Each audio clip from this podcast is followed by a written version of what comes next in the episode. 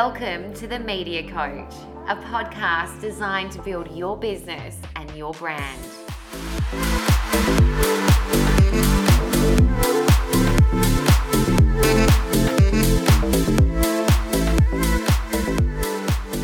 Hello, it's Imi Callister here with another episode of the Media Coach. It's been a weird and somewhat scary time for us all at the moment the world is grappling with the pandemic of COVID 19. In these turbulent times, with so much uncertainty, productivity goes down the drain and you'll often see your mind track to just negative thoughts. Today, I want to spend some time with an amazing social scientist to help you stay on track and improve your own productivity during this time. Nigel Dalton has been a mentor to me for many years. He's a dear colleague, a well known speaker, and podcaster himself. He's also writing a brand new book around productivity. Welcome to the show, Nigel. Look, it's wonderful to be here. These are crazy times, Emmy, and I think uh, that it's a world of not having enough information, having the wrong information, um, some people having information and other people not. So it's it's a great time to just calm down for a minute and think about something that's going to be important. I couldn't agree more. No, it's just for people out there, you know, the term social scientist, I mean, it's one of my favorite terms and I love you so much, but what, what does actually a social scientist do? Well, well, oddly enough, I actually have a degree in this, and it was a big thing 30 years ago to do a multidisciplinary approach to why things happen. So, I think people are starting to realize that it, in, in my world of technology, there's so much of technology doesn't get delivered because of human behavior. Whether they're alone or in teams, people are not as logical or rational as, as some people expect. And that's very, very relevant to industries like real estate. Like I, the, you look at the work of social scientists going back 100 years, people like Abraham Maslow, he had a he, he said you know what? People seem to behave in this motivational hierarchy where right at the bottom if you don't satisfy their physiological needs uh, of shelter and food and water uh, you can't even get them to the next level. If you haven't got those things in place persuading them to do something that in, increases their sense of life satisfaction or alignment with the universe even a sense of belonging is impossible. Gosh that's become very relevant now as um, you know people wanting to figure a house out then they're all, they're all over the place with their physiological needs. They're just focused on having a roof over their head and they're not uh, they're not entertaining romantic propositions of upgrades and lifestyle and those things like, like they were six months ago. So that's what i do and you know i work at ThoughtWorks. They're a global consultancy that that has this multidisciplinary team. We're nerds we're techies, but we we think about this people side too. And you know, it's it's I think in a systemic way about work and about people. And uh, we always say that a bad system, like a way of working, can ruin the most amazing person. You know, it couldn't be more prevalent right now because I think in times like this, you know, I see two types of people really emerge. We either become the positive person that says we're going to get through this, and then also you see the panic and hysteria kick in and it's not something i really want to focus on with you today because even me i'll be working at my computer and you know I, i've got I feel like I'm under a lot of pressure at times to make sure that I'm always delivering and getting stuff out to my clients in such rapid speed. But then all of a sudden, I read a newspaper article, I'm down negative Nancy thoughts, and my pro- my productivity just goes straight out the window, you know? So, before we go on into those productivity tips, you are writing a book about this, aren't you? I am because I'm I'm quite fascinated the way productivity means something to almost everyone in an organization from you know from the owners and shareholders they care about their people are they being productive have we given them all the right tools to be productive uh, the CFO, the CEO, right to your frontline people, the person answering your customer service, reconciling your accounts, getting stuff done at the front desk. You know, they go home at the end of the day. This is the difference between a good day and a bad day is getting home and saying, Oh, I had a really unproductive day today. I feel terrible. And that's the core of my book is this definition of productivity as measurable progress towards meaningful goals and that is it's so important to us it's our mental health it's our actual getting results done in a day. And so the, the, the difference is really important right now. And the thing is, it's, it's less about the circumstances and much about the individual that's going to make that happen. And, and we're wired in, in weird ways. Who'd have thought, like, if you told me, me three months ago that there would be a national toilet paper shortage, um, I would have laughed just like that and gone, "You're crazy." People are more rational than that. They, why would they panic and go into this fight or flight mode over something as as common and as easily produced as toilet paper? Yet we've seen it, and it's teaching us a little bit about how humans are wired and why they go down the road of um, you know this kind of horror and you know we all look at the statistics every day of how many people oh my goodness and and catastrophize it very very difficult to break out of that mindset it's it's in the realms of psychology if anyone is panic buying toilet paper at the moment, please stop. like it's not helping. In fact, any panic buying, like the government's come out and said we can feed 73 million Australians. I think there's like 25 in a, in Australia now. So please, if you are panic buying, it's not helping. And actually, I even got pushed over at the supermarket the other day when I was trying to get toilet paper. It's just gone a little bit crazy. But I could talk to you about toilet paper forever. it's whole problem, it's, it's, it's, which is not really, productive. no, but it's a really important. It's exactly the insight we need in terms of what's motivating our buyers, what's motivating sellers is. Uh, and it was just a really important field that came out in, in a thing called behavioral economics from the late 60s through until when I got my degree in the 80s and it's a, it's why do human beings do this? Why do they behave so irrationally when it's clearly not rational to buy 436 packs of toilet and and paper? And it was a revolution in the way we thought about people and, and, the, and the way we organize ourselves. That went from a thing called utility theory to behavioral economics. We we for a long time just thought humans were rational actors and did things in rational ways and I tell you what, if you were a real estate agent thinking that your customers were rational about this is an opportunity and interest rates are never lower and this is on the market and forget it. They are not going to respond to facts in this situation. The toilet paper comes from a theory of a body of theory called loss avoidance. Mm. And so people want to avoid loss, and that is the strongest human motivator you've got. And the, the simple solution to the toilet paper, I don't know, have you thought of a solution? What, what, what would you do? I mean, how would you solve the toilet paper problem? I mean, how do you solve it? Uh, the, the thing is, we've got to get the message out there clear, you know, but I think you're right in saying it. it. What's hyping it is also the media nudge, which you just talked about there fear of missing out, yeah. FOMO, that term FOMO, right? And what's happening is, and I, I did a video late last Friday because I had a number of messages on my Instagram and I just felt spurred to just say, guys, like, please don't believe everything you read. You know this. I used to be a journalist. I used to write those headlines. I used to make you grapple to the headline and want to read the whole story because it was sensationalized with that one headline. And what we're mm. doing is seeing media perpetuate that by going, you know, shortages, shortages, shortages, and, and run all these stories and chaos around headlines which is then fueling you to go to the supermarket. And even if you don't need toilet paper, you go, I'm going to get toilet paper. So what yeah, would I do? The, Sorry, there would have been a simple. Oh, I was going to say the, the the simple solution is to tap into the same kind of human motivators and break the problem down. So you went into the supermarket, you, you, saw someone with, with a pack of toilet paper or two packs of toilet paper, and you went, "Oh wow, there must be a run on toilet paper. I'd better get toilet paper."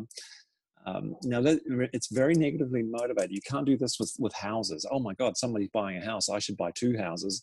No, it, it's the amount of money involved is really important. But uh, my local store, my local IGA, solved the toilet paper crisis. Emmy. How did they do it?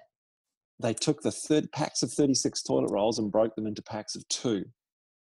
And ah. by breaking your problem down, is a really important element of this. If you change the behavior around two toilet rolls, and it's really inconvenient to put to pile packets of two or one single toilet rolls into your into your thing, whereas it's so convenient just to grab two giant 36 yeah. packs and walk away, creating the shortage. And this is what this is how you bring the social science to bear on your business is go, well, what's the human weirdness that's going on? And how could we just think about solving that in another way. And, and I'm hoping that's where social science is helpful for kind of everyone.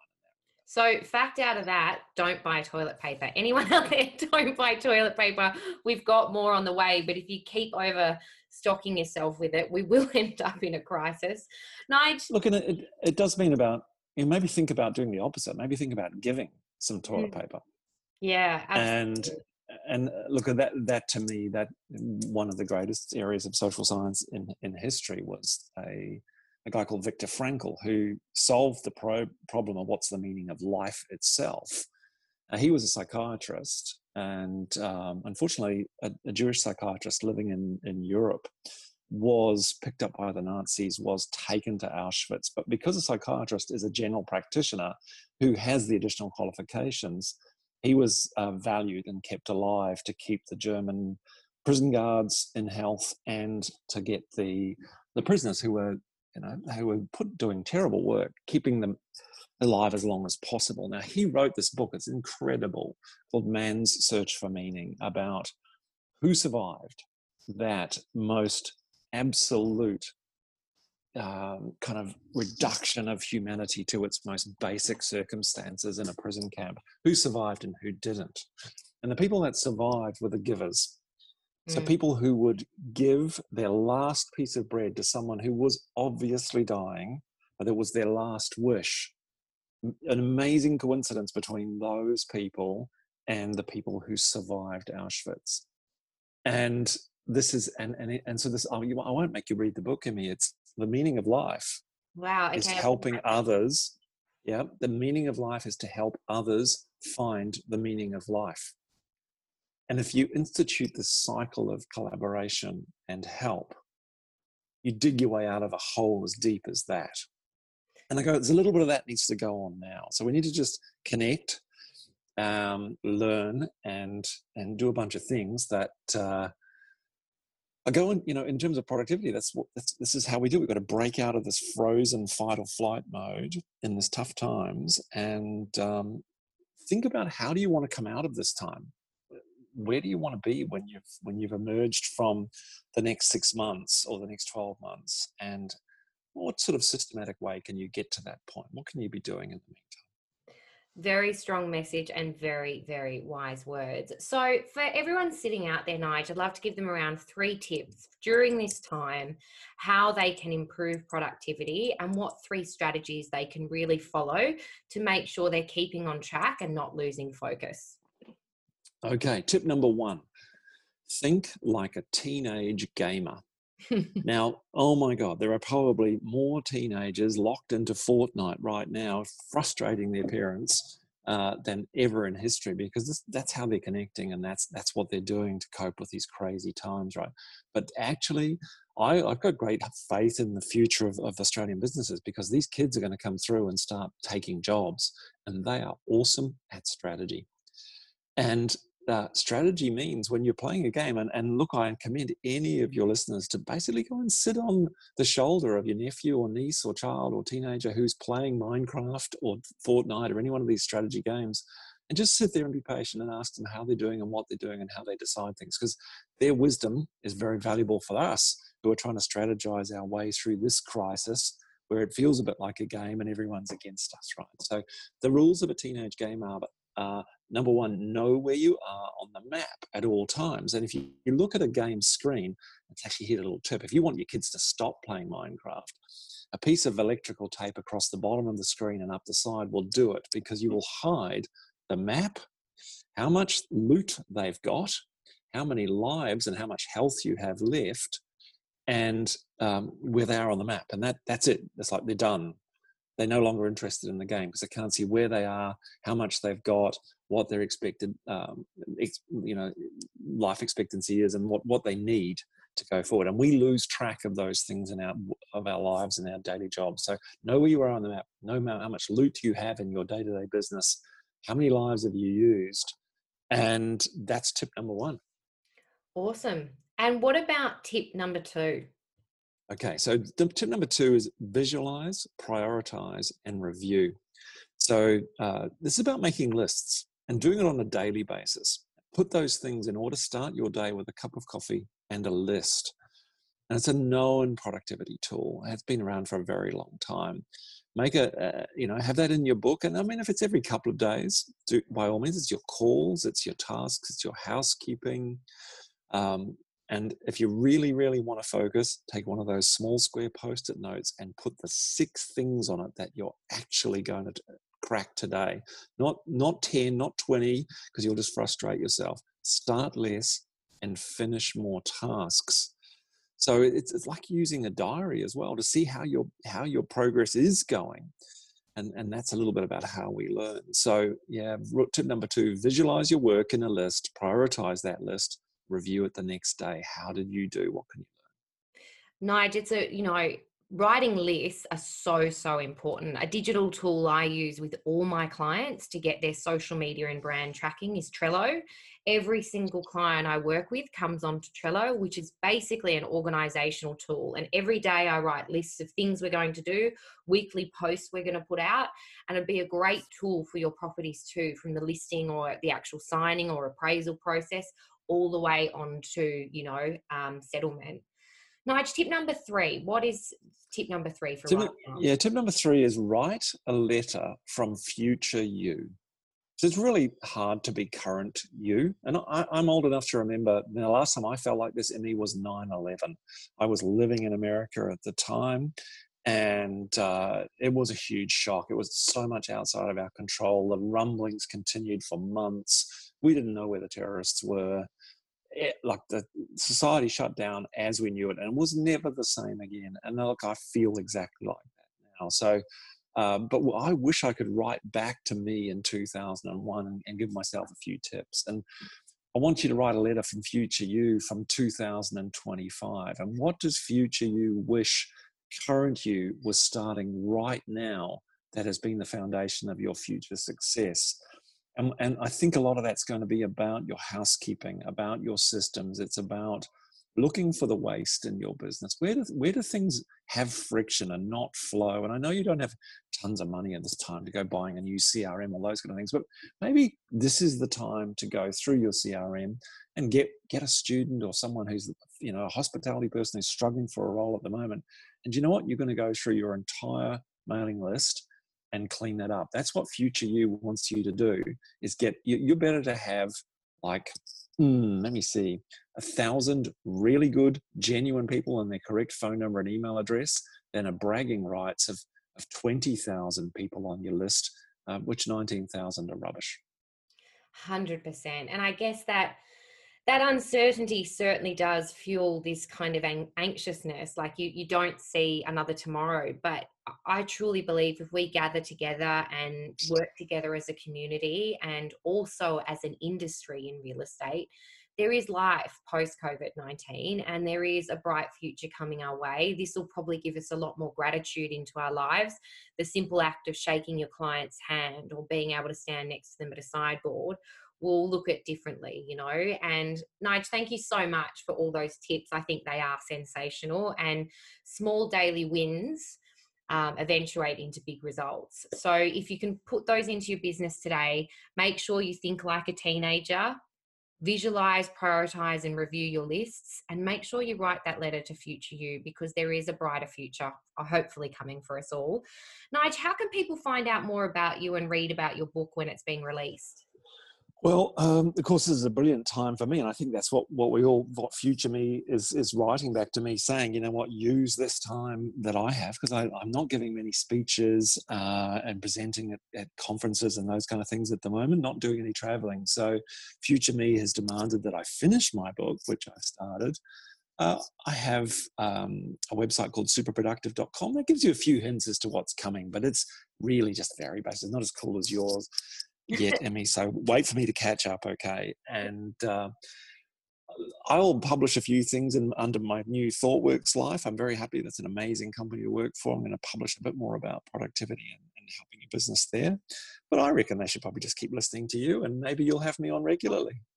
Well, I would definitely love to have you back. There's a topic I am desperate to talk to you about. And once we get through this, would you definitely come back and talk to me about managing feedback? Because you've been someone so important to me. Uh, look, I think feedback's crucial at this time and really, really important that we get good at it. So uh, I, that's a hot topic for me and uh, a big part of productivity. So let's do it. I'd love to have you back. Well, that's all from me today at the Media Coach.